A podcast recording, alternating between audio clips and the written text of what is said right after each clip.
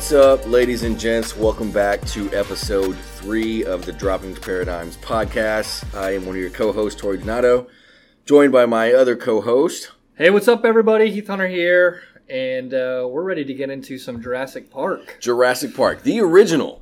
So we're we are we're keeping it pretty old school here. Uh, we did Sandlot episode two. Uh, we're gonna stay in 1993. I mean, is there a better year? I don't know that there is. All right, man. So uh, I went back to IMDb again because we learned so much from IMDb's, uh, like, I guess, uh, synopsis Yeah. of what The Sandlot was about. Uh, so here is what they say about Jurassic Park. All right.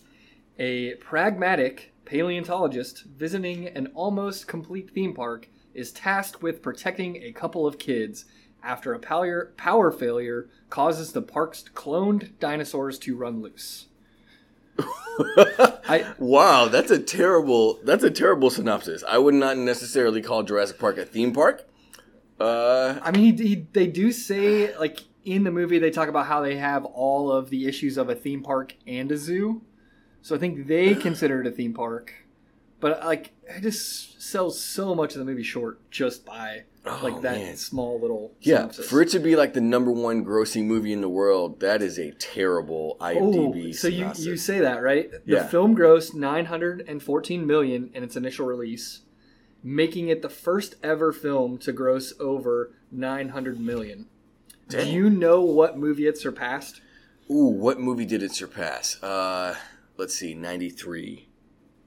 93. So it's got to be older than 93. Got to be older than 93. Um, oh man. It was in, I was I was a young kid. I was like I was probably still in diapers at this point. Uh, I got nothing. Would you like to phone home and ask someone? E.T. It was ET. Really? Yep. Yep. Wow. Uh, but here, here's another bonus question for you. 1997, a movie surpassed Jurassic Park and earned the for the first time over a billion dollars in gross, uh, like grossing. Do you know what that movie was? Independence Day. Uh, great movie. Uh, one will definitely have to cover. Oh, it wasn't. Independence Day. I was so sure about that one. I was so confident in that answer. No, uh, you've probably seen this movie. You, if I told you, maybe if you watched it, you might be king of the world. you Uh, might have someone draw you like one of the French girls. nope. I'm booking it. A ship Uh, that went down. Oh, the Titanic. Was- the Titanic. Oh, You- okay. That's you. a. You've never heard the, like I'm king of the world. Uh, the been- iconic scene. It's with, been so long like since Kate I've Winslet, watched Leonardo Titanic. DiCaprio? Yeah, I know what you're talking about. It's just been so long since I've watched it, and the scene that always sticks out into my head is how Rose didn't move over for him to like stay on the log or whatever when they're drowning. on the door. There was plenty of room for Jack on. the oh yeah, plenty of plenty of room. She she could have saved him. So- Sorry. Uh, yeah, but not to be outdone though. So Jurassic Park was not done and would eventually surpass uh, the Titanic and re-released in 2013 to get over that one billion gross mark. Okay, and that was the Jurassic World. No, this is just Oh. this is just Jurassic Park. They- Just re-released the yeah. original movie. Yep. So Oh, t- okay. 10 years or uh, sorry 20 years later re-released that same movie is like a big thing like, like back in theaters 20 years later The remastered version of Jurassic Park. You know how, how they do the Disney movies where they remaster it, and they're showing the commercial, and it doesn't actually look like it's remastered at all. It just looks like they brighten the colors a wee bit. i Remastered. guess yeah. Whatever gets you that money man Yeah. so all right so got a little bit of the money now this is what i found uh, interesting so when i was doing some research to learn about jurassic park there's still a jurassic park fandom page Wow. it's it's like legit kind of like an offshoot of wiki bunch of things on there but what i found was the tagline of the movie. The movie had a tagline? it has a tagline. It was on the movie posters. And i believe it was even when they walk in like the big opening like atrium uh, area i think it's up on one of the posters. So i got multiple choice because it was way too difficult to try and figure it out. So a was the tagline taking amusement parks to the next level, B, an adventure 65 million years in the making, or C, when dinosaurs ruled the earth. Okay. A is, I think, probably way too cheesy. A's for sure in the trash. I like an adventure 65 million years in the making, but I almost feel like that one's too good of a tagline and probably not like John Hammond's type of type of feel. So I'm gonna go with C. When dinosaurs ruled the earth. Dang it! Uh, so let me just say, I, I thank you for thinking that I would be able to make up an amazing tagline that was better than what they would make up for the movie themselves. But no, it was an adventure 65 million years in the making. So it was B. The other two Okay. I made up myself, which is why you automatically threw A out the of course I did. Of course. But whatever. Uh, all right, man. So, like, as I was also kind of researching, I uh, and watching the movie, like, I, I stopped to think about, you know, like Jurassic Park was really one of the first big movies to like reinvent CGI. yeah. Which, like, even looking back now, like you can tell some things are CGI, but they do some things really, really well. So, if you haven't seen the movie, I recommend going back and watching. I think it holds up pretty well. I think it does too. And I would argue that it's probably the original CGI, I think is even is actually better quality than like the the number 2 and the number 3 movies, which is kind of weird to me because you would think the sequel and then whatever is the right word for after a sequel Trilogy? the trilogy yeah uh, the trilogy CGI would be better but to me the original Jurassic Park CGI holds better than than the sequel and, and the and the trilogy Yeah, so I, I thought it was good. yeah And then the last thing before we bring this up, so I think on episode one we talked about music, yeah and we talked about how music can change a mood. I meant like you mentioned, you know, listening to music in the car and moving to music without words. Yep. I mentioned like if you're studying, writing a paper, using movie scores. Jurassic Park has one of the best movie scores oh yeah and it's John Williams. If you don't know who John Williams is, like he's done Star Wars, Superman, Jurassic Park. Uh, I mean, he he is like the go-to for a lot of your big budget like blockbuster, especially sci-fi uh, type movies. So if you need to go, you know, find a Spotify or iTunes uh, playlist, John Williams compositions are, are definitely right up there. John Williams I'm gonna remember that one Han, Hans Zimmer is another good one I, I, I was gonna say Hans Zimmer but uh yeah that's like one of the all-time when you hear that like everybody knows exactly what Yep. that's from Yep. Well, and and that's what I like.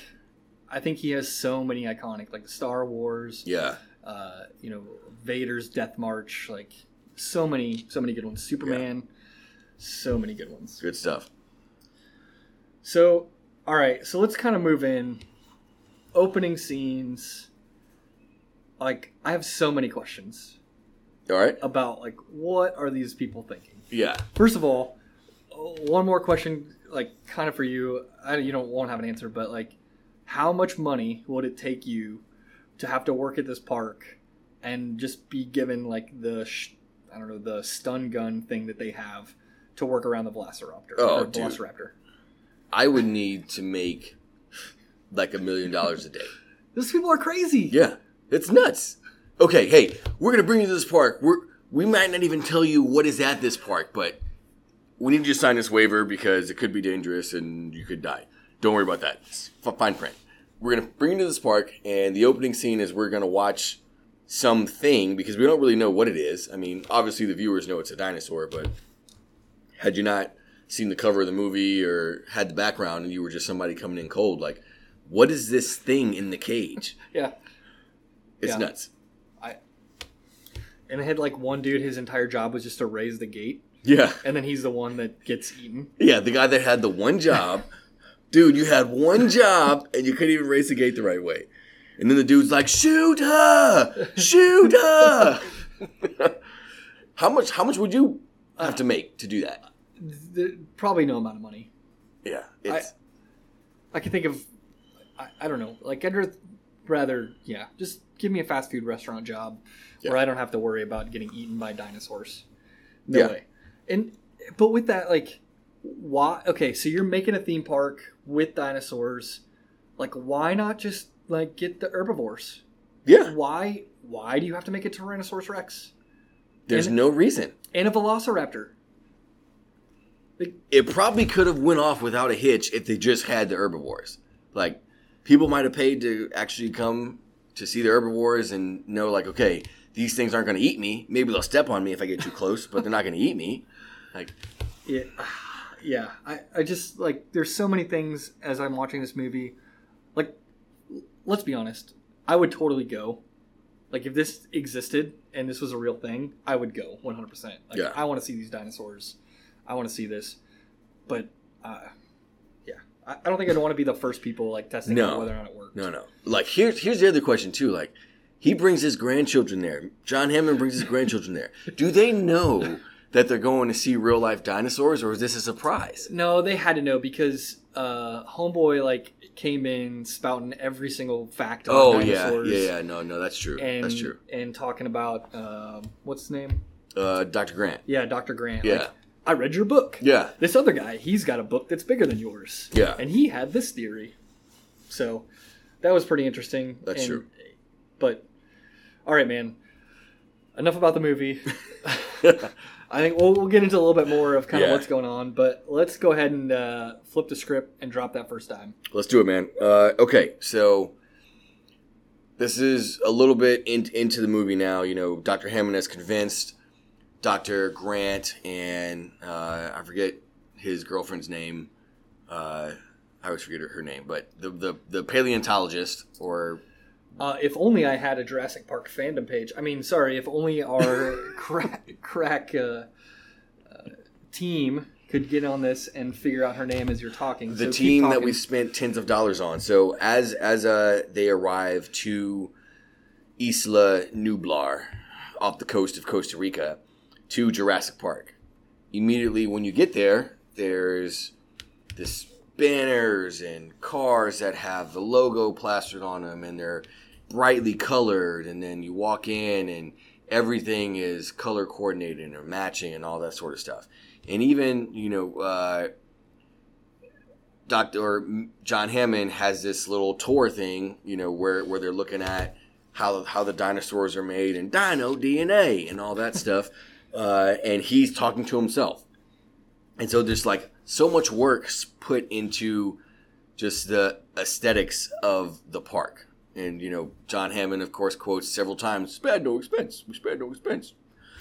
So, I thought about that, and it made me think about brand identity and how some people would argue that brand identity is one of the most important things that you have to have when you are setting a culture or when you're setting out to do anything really you know people will go as far as to say that you yourself are a brand um, how you carry yourself the way you interact with people um, what your name represents when people hear it you're, you're a brand all your own uh, some people would argue it's not really that big of a deal.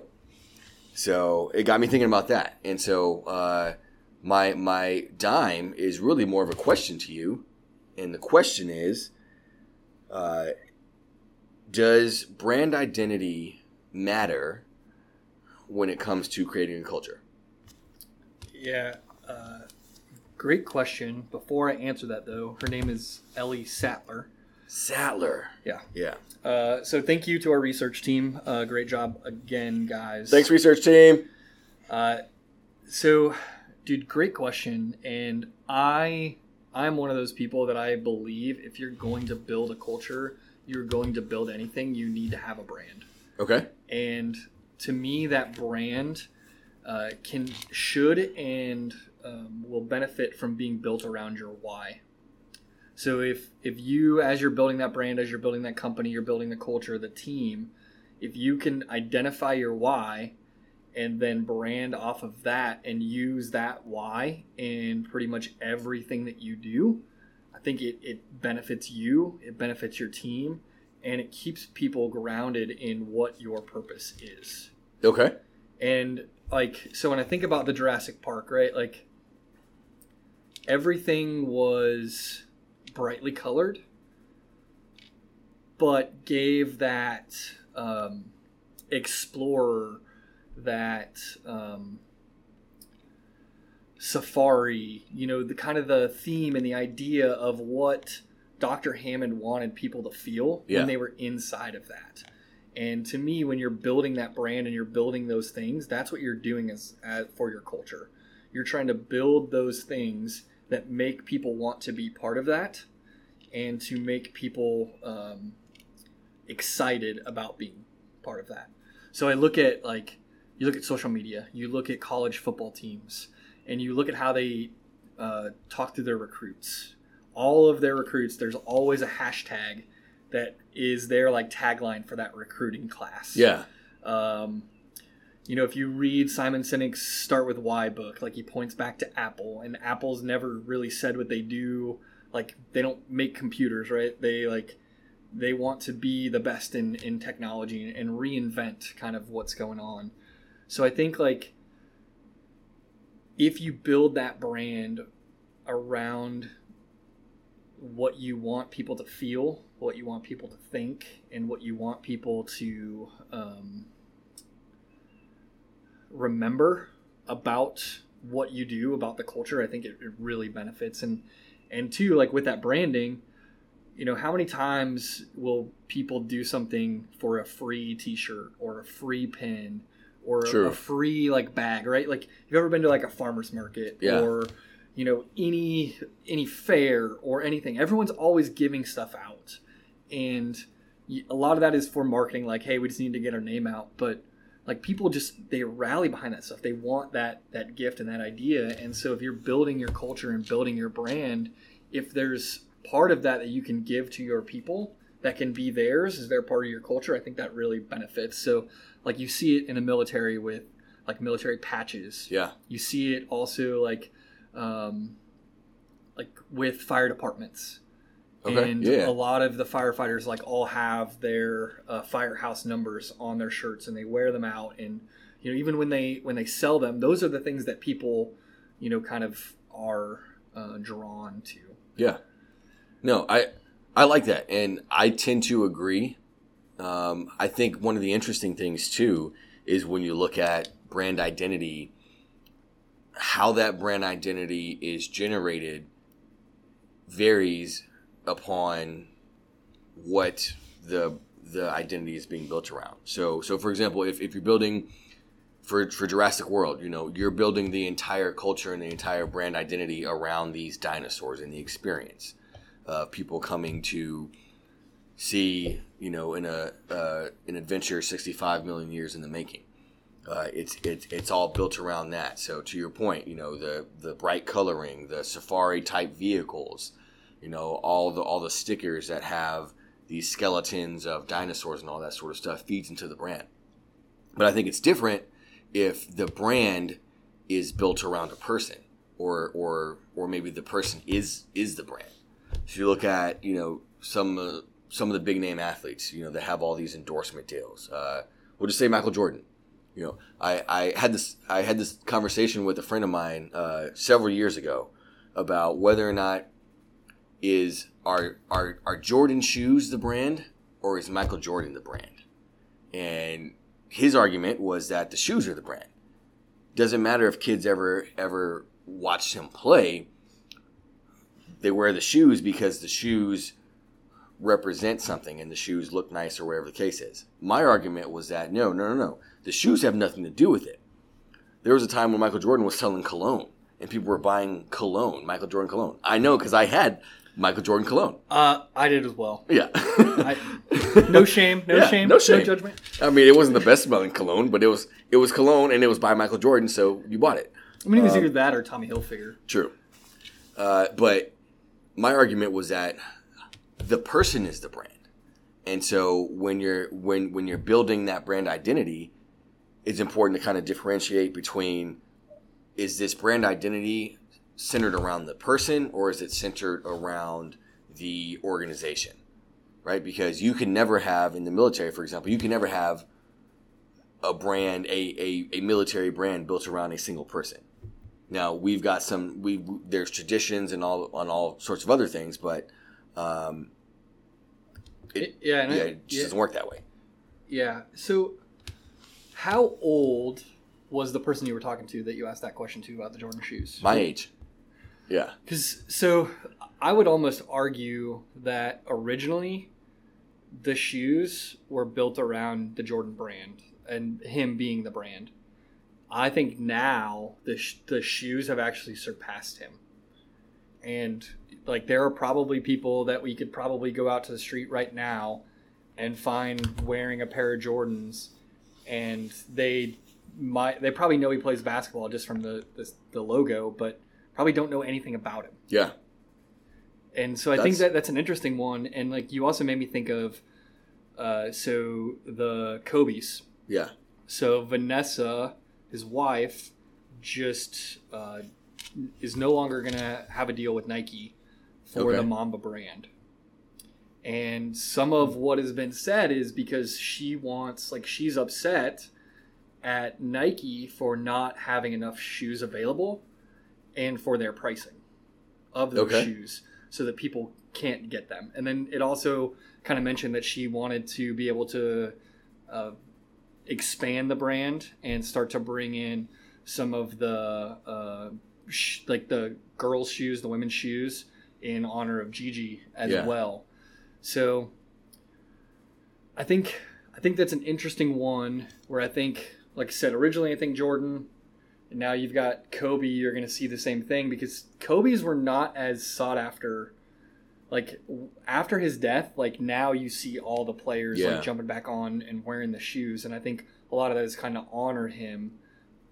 But at some point, it's going to be also about the street cred that you get from you know wearing those. True. True. Uh, Follow up question for this on this whole concept of or this whole topic of brand brand identity. Is it more important what the brand means to you or what the brand means to your target audience? Ooh. So I think that's an interesting question. And I think that's twofold. Are you building a brand to market, or are you building a brand to build the culture inside your, um, whatever your role is, your job, your um, company? Because I think if if you're doing it to market things, then I think it's important to go after who your target audience is. If you're building a culture to, uh, and you want to have a brand kind of for your culture and kind of the calling card of your culture, then I think it's important that you meet the people that are inside that culture and that they get it and they understand it. And kind of my example, so the, uh, and I, I want to, we're probably going to talk a lot about these guys. I don't know if you know anything about them, but there's quite a few good documentaries. The All Blacks, the New Zealand rugby team. Okay. Yeah. So they are the winningest professional sports team of all time. And one of their like their brand identity, right, is the literally the All Blacks rugby shirt. Yeah. You wear you wear anything that says All Blacks, it's got the I don't know what kind of feather it is, but it's got like a feather uh, as well. And like everyone that knows anything about rugby or anything about you know uh, the All Blacks, like immediately they know it. They know why you're wearing it. But one of the brand kind of identity things that they have for their culture is this understanding of sweep the shed. Okay. And what this means, so they call their locker room their shed. And after they had some initial troubles, uh, after losing at a World Cup and not quite performing to where they needed to be, coach got fired, and kind of the captains of the team stepped up and started to build a culture kind of within. They got a new coach who kind of helped as well. But one of the places they started was by sweeping the shed. And so they have this motto, this brand within their culture of sweeping the shed. So they will always clean out their locker room after every practice.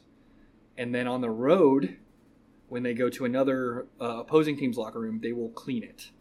Wow. And, I, and I don't mean just like pick up stuff. Like I mean physically, like vacuum, sweep, like Yeah. clean the locker room. It is cleaner after they leave than it was when they got there. And so, like now, because of their culture and people kind of understanding about them, you could probably sell a T-shirt that says "Sweep the Shed," yeah. but that's not that's not how the All Blacks are going to market themselves. Okay. They're going to market themselves as the winningest rugby team. You want to wear this jersey because you want to show that you're a winner, that you back a winner. Yeah. But inside their culture, it's about sweeping the shed. And, Ooh, I like you that. Sweep the shed in order to win the games because you got to build that culture. Yeah, yeah. Two two different messages there about brand identity. It's it's it's the message that you tell yourself, and the message that you're telling everyone else, or we'll say the story you tell yourself and the story you tell everyone else. And um, I, I I I think maybe both are just as important. Absolutely. Um, yeah. You because the story that that you tell yourself to sweep the shed is this is what I am about. This is what we are about. This is this is how we are going to conduct ourselves and going to carry ourselves because every single player on that All Blacks rugby team carries with them the brand for the team. Doesn't matter, you know, if they're the they're the star player or or the player that Harley plays. They're on the team, they carry that brand. Yep, absolutely. and because of that they all have to accept and buy into the, the, the culture that's associated with that brand. This is who we are. This is what our brand represents. And because you're a part of this brand this is what you represent. And that's what you tell yourself within the confines of, of your team and your culture. And then there's also like you said what you tell everybody else. Hey we're the winningest the the, the winning winningest rugby team ever you know. You want to be associated with us because we're winners and you want to associate yourself with winners or whatever the case is. Um, i think it'd be interesting to go around and talking to people about just different brands you know brand hats that they're wearing brand name shirts shoes whatever the case is and say hey i see you're wearing you're, you're wearing polo by ralph lauren. What does that brand represent to you? What does it mean to you to wear that shirt? Or those of you who are wearing these these you know space jam jordans what is what does the jordan brand mean to you? I think that'd be that, that'd be an interesting like kind of social experiment to do to see what they say and then like go back and and research these companies and see what what they say their brand is and what they represent like on their websites or whatever the case is. Yeah, I mean that's very interesting. The Jordan 11s are the best Jordans By You talk far. About, you talk about Space Jam Jordans By far. The, the color color combo is good. The Concords are the best, yes but uh, no, I, I think that's interesting. In and it kind of like as you wear the brand, as you wear things that identifies you as part of a culture, you know, people see you in that light, right? Like we've gone through this, you know, I think within our country, we talk about, you know, skin color, we talk about tattoos. Like, you want to mm-hmm. talk about something that has completely done a 180 in society? Like, tattoos used to only be, you know, thought of if you had a bunch of tattoos, you're probably in prison True. or a motorcycle gang yeah for sure and and now ev- like businessmen and women have tons of tattoos. I mean, how many tattoos do you have? yeah i've got uh six or seven Yeah, and wanting to get more yeah, and like, so, but nowadays, like, it's changed, right? Like the culture behind it. yeah Uh, so I think that's that's an interesting point. And then one other, it's probably we probably can't dive into it today, but I think when we talk about brand, like you talk about your family name. yes and you know our family name i think used to be a lot more important than it is you know now uh, but that might be an interesting one to kind of talk about later that would be a good one i think as, that would be a good one as your personal brand Yeah. and your family brand you know what kind of what do you uh, bring forward yeah we could dive pretty deep into that yeah. Uh, so with that though, like kind of moving from the brand to Dr. Hammond. yeah So this is the mastermind behind all of that, right? Like you see his passion, and I think you can see that passion in a lot of the brand, uh, because the, he he has this set mindset of, I want every everything to be perfect. You've done the great impression of him multiple times. sped no expense Yeah. Uh, and and we see that right, like the very beginning when they kind of he's got the the video up there and he pricks the finger Yeah. and uh, ouch, Yeah. that hurt, John. uh, so that's kind of funny, but like to me when I looked at this, I almost thought his passion overtook him too much, and he lost sight of you know what was you know a potentially really good idea or really you know creative innovative idea. Yeah. and you see like he he's probably you know had soon was going to have money issues. Yeah. uh, spoiler alert the park doesn't go off as they would like so he's probably going to rebuild everything. Uh, he's already bought and you know purchased so many things. Insurance is an issue. He's got inspectors coming. Uh, not to mention probably more important than anything else like he's going through a divorce that they talk about. Yeah. so he has now lost his family and i mean he's an older dude like they're probably together for quite a while Yeah.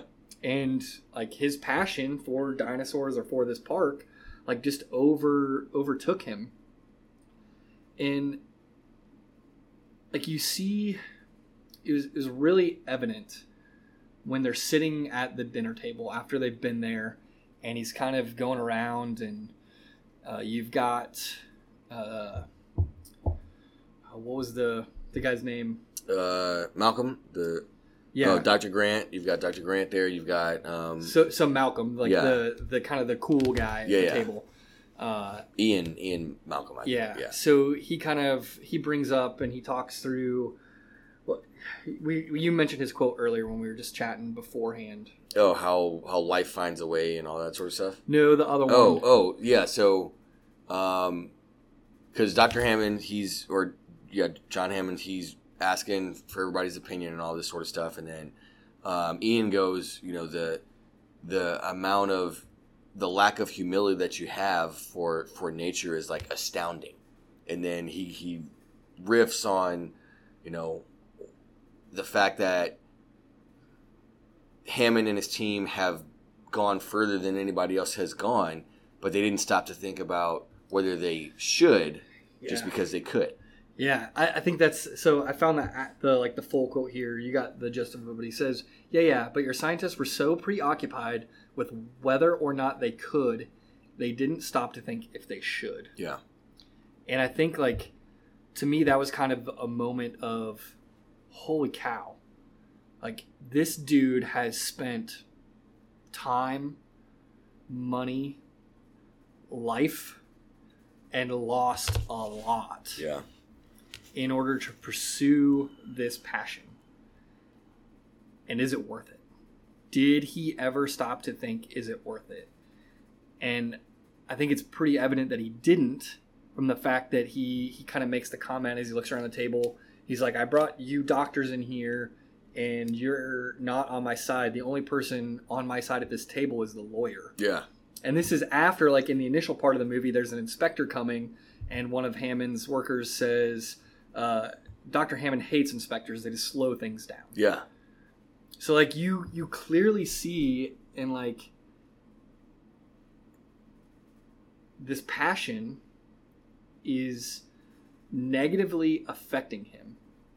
And, I, like, I, kind I wanted to, to think about this and, and talk about this how many times in society are we always like follow your passion your passion like go after your passion do whatever it takes to go after your passion Yeah.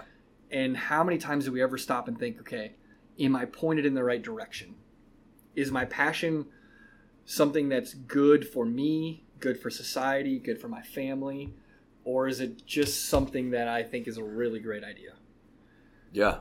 Um, I'd say that probably happens way too too much. Um, I think the thing that is missing, because I, I I'm I am a believer that you know if people are passionate about something that they should pursue it, and you know they they they should try you know to the best of their ability to get whatever it is they're in pursuit of, as long as it's legal and you know good good for them and good for society and all that kind of stuff. But I think even when that's the case, sometimes people are still so focused on on reaching the goal that they forget about everything else around them.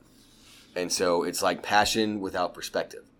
I like And wait wait wait can you repeat that one more time It's passion without perspective. okay That's where it becomes dangerous. That's where it becomes detrimental because you are running so fast in one direction and so hard in one direction that you have almost you get to a point where you have no regard for the environment around you that you're running through like a bull in the china shop and that's what we see with dr hammond. You know he is at every turn done whatever he needed to do to continue moving the process forward. Even when you know the the I, I forget it's one person who dies. I think it's the lawyer that dies. And uh, hammond and um, Dr. Sattler having a conversation and he's already talking about how he can improve it next time or how they'll be better. And, and, and she's like you don't get it. Like and she says you know even even she was in awe of this park but she didn't respect it enough you know she she even lost perspective getting caught up in somebody else's passion Yeah. like that's think about that you you can lose your own perspective getting caught up in somebody else's passion that's Yeah. yeah Dude, I I think that's great. And like Hammond had all of the things in place to bring his passion into check. And I don't mean stop the pursuit, but just to check it for a minute yeah and say, okay, maybe I haven't thought out this. Maybe I haven't given enough time to the what ifs. So maybe let's let's dial it back. Let's not open the park next week. Let's make let's go through our safety protocols. Let's go through everything one more time and make sure that we've got everything in place because he brought in the paleontologists, he brought in the lawyers, he brought in the inspectors. But at every turn, everything they said, he just like pushed aside and found the good things that they would say yeah and then push those forward. So again, I don't want anyone to think that the Dropping Paradigms podcast is telling them not to follow their passion. we are not doing that at all What we are doing and what I think like or not what I think, what I know this paradigm that we're trying to drop right now is that make sure you have perspective when you're following your passion. yep 100% and have those people around you that are going to help you have that perspective. Find those people. Find that person that is the naysayer and talk to them. You don't you, not everything they say is going to be worthwhile, but at least hear them out and maybe you can find that, you know, nugget of good information that they're going to have. Yeah, yeah, for sure. And it's and that's a great thing to do to to be able to have people that are around you that aren't going to try to destroy your passion, but they are going to help you to make sure that you're pursuing your passion responsibly and and with that perspective that we're talking about. Uh, it'd be like if my son told me he wanted to be a race car driver and I said, "Cool, let's get behind the car, or let's let's let's get behind the wheel." I I, I know you're only ten years old. I mean, I think you should get him behind the car first, make him push it. like Like like the, the, the, Daniel-san, the Yeah. Kid. learn He's how to wax the drive. car yeah, first. yeah, yeah. I like that. um, but it'd be like me me getting him behind the wheel at ten years old and being like, "Hey, you got it." No, no, you're doing great. You're doing great. I, I, I know you can't reach the pedals. I know you can't see over the steering wheel, but just go. You're gonna get it. Like you're you've got your hands on the wheel. So it's it's not that. It's just making sure that if my son tells me he wants to be a race car driver, I say, "Great. This is some things that I think that you should maybe consider if you want to be a race car driver. Do you know how to drive yet? No. Okay. Maybe you should learn how to drive first.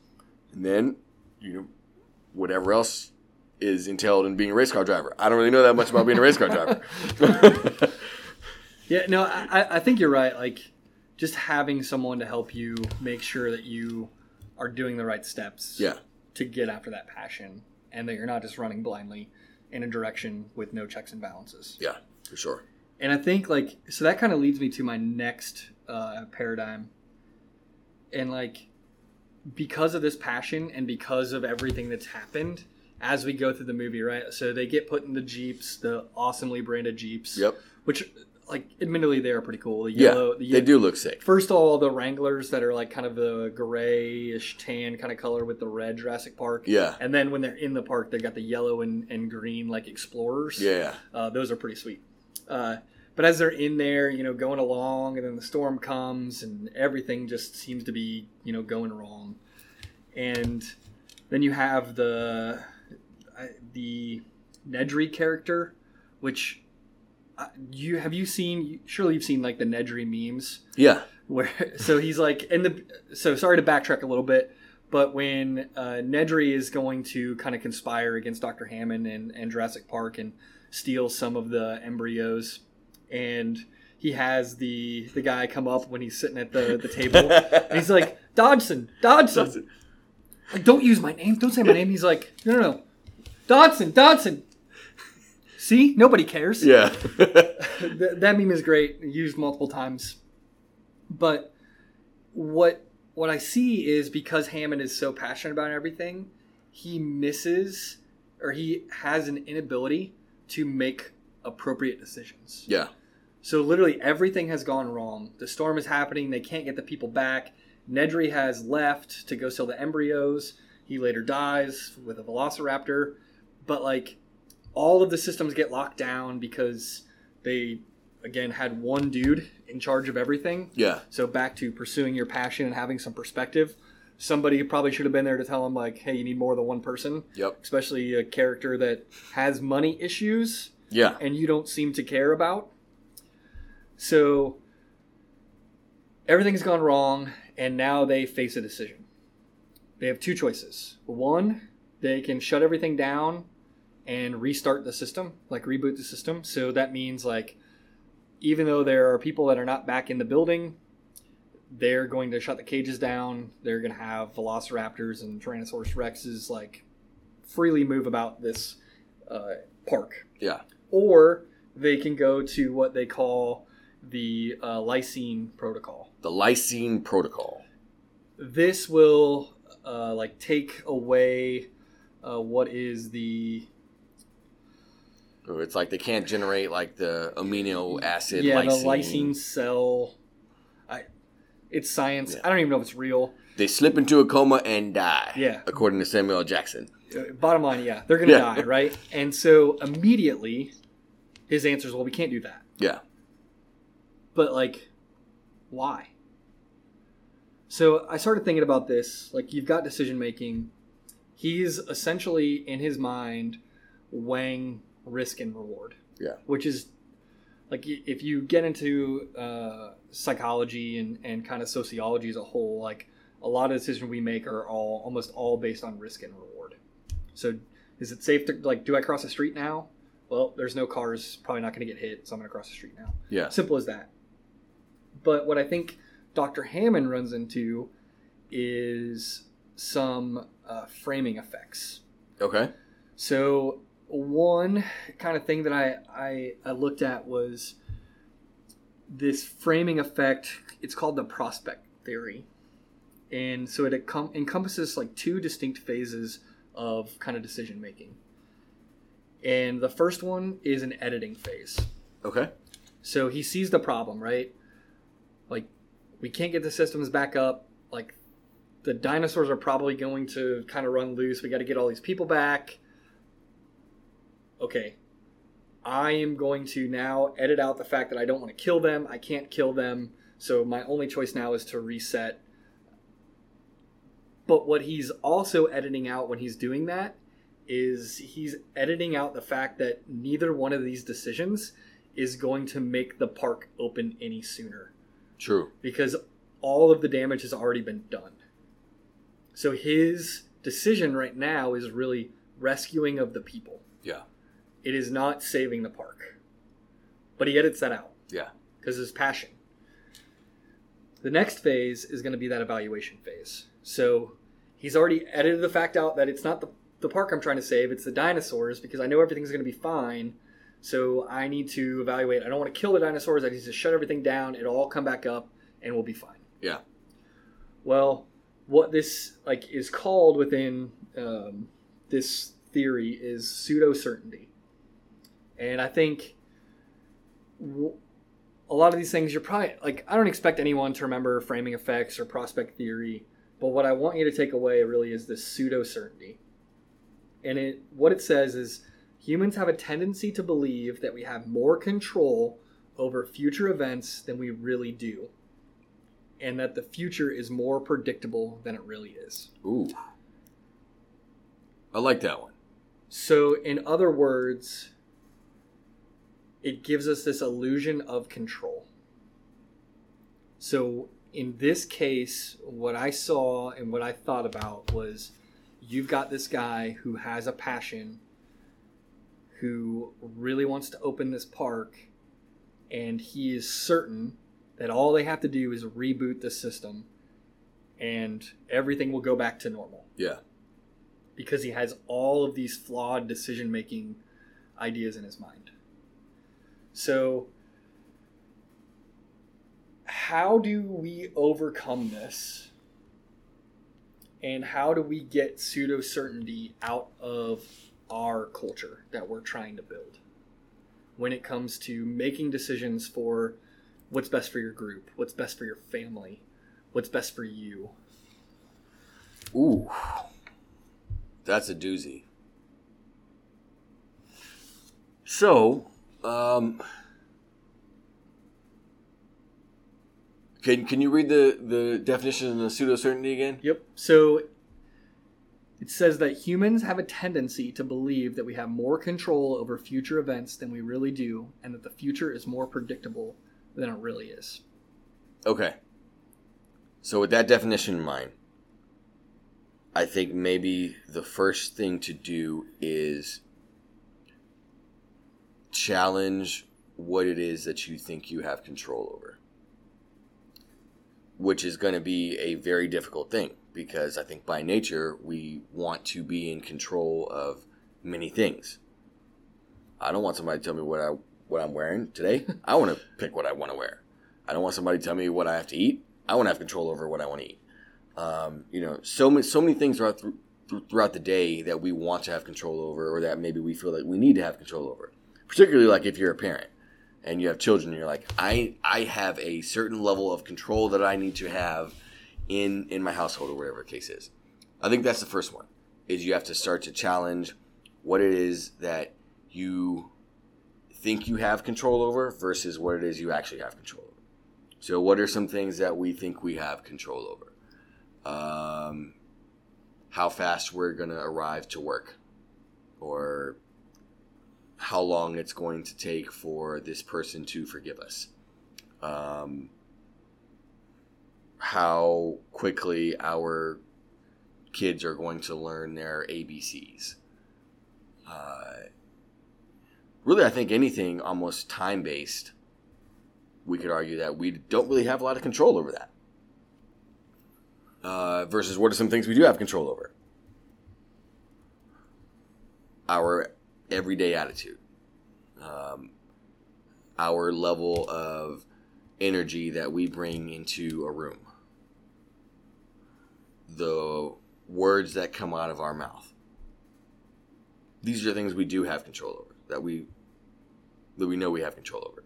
And so I think it's it's it's challenging the notion that you have control and then starting to walk that back to what you legitimately have control over. And I think if if if we all really just looked at it from that perspective and and understood that probably in reality we control very little things very or very few things in our in our lives or within our sphere of influence i think that would lead to i mean a lot of things you you probably have a lot less stressed out people because you can you control what you can control and what you can't just gotta let it go um, yeah i'll leave it at that for a second what are your thoughts So I I, I think you're you're onto something, right? Like worrying about the things you can control, and in this case, like Dr. Hammond, like he he needed to understand that the control that he actually had was not in shutting off the systems; it was stopping the threat. yeah. Because like the systems were not going to keep the people safe and necessarily get them back. It was you had to get rid of the threat. And i think part of uh, thinking about the things that you can't control is understanding of the substance of the decisions that you're trying to make. So for him it was like he just saw it as the dinosaurs are going to die and I can't open the park. Yeah. When it's really I've got to I've got to get these people back. I got to keep them safe because two of them are my grandchildren. So I have to sacrifice this other I have to sacrifice these animals, these dinosaurs so that I can bring them back. And I think for me, a lot of times as you talk about you know family you talk about uh, culture the work relationships you have to understand you have to reframe the problem like we talked about last week potentially Yeah.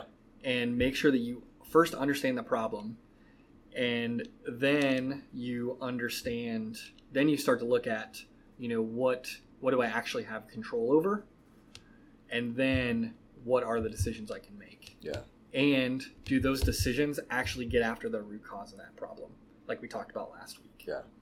and i think if he would have stopped and done that and gotten rid of like understood the bias so if you a lot of places always talk about decision bias and we all have biases and i think that's 100% true but in this case like i think the bias is even more difficult to recognize because in your mind like you're certain of these things. Yeah. and you don't know you don't even necessarily know that you think you're certain of them you just are certain of them. So that's why you've got to kind of reframe and you need to understand the substance of the decisions. So like if he just shut down the systems he can't guarantee that they're going to come back up. But what he can guarantee is the lysine protocol would change that. Yeah. so you talk about arriving to your work on time. You can't guarantee that traffic won't happen Right. but if you leave for work and you have a 10 minute drive without traffic and you leave at 10 minute mark before you need to be at work, you're probably going to be late some days. Yeah. But if you leave earlier, right, the substance of that decision, Yeah. then you will be fine. Even though you are pseudo certain that there's going to be no traffic today. Exactly. Yeah. Yeah. you can't control someone having a wreck right in front of you. Now, that doesn't change things, right? That could still happen, and you could leave a half hour early and still be late to work. Like, that's not what we're saying. A very simplified uh, kind of idea. But Yeah. what I want to like bring out, and the dime that I really want people to understand, is that we sometimes are so sure of what the outcome is going to be if we make this decision that we forget to stop frame the problem correctly, understand the substance of those decisions, and then move forward. And in this case, Dr. Hammond, in two cases, one following his passion and two decision making, had people around him telling him, you know, helping him make decisions, giving him good advice, and he Yeah. didn't listen. And I think that was like, I don't know about you, but going back and watching these movies kind of with this lens and this perspective, like I, I saw myself like getting frustrated at him. Yeah. I was yeah. like, dude, like, stop what you're doing. Yeah. Like, you have people telling you what to do. And you just, you can't get it because you're so certain and because you're blinded by your passion. So, those two Yeah. things, like, don't be Dr. Hammond in your, you have passion without perspective and that you are pseudo certain of, you know, what the outcome is going to be because you think you have all of the, the information that is necessary. Yeah. Cool. Let's see if I can make this into an alliteration. I think that's the right word when you use phrases that start with the same letter. So let's say passion without perspective leads to pseudo certainty and a lack of purposeful decision making. Boom! Mic drop. Yeah, dude, I love it. Uh, I don't think it was quite a perfect alliteration. It was they not. It was not. Don't worry about it. Let's not go back in the past.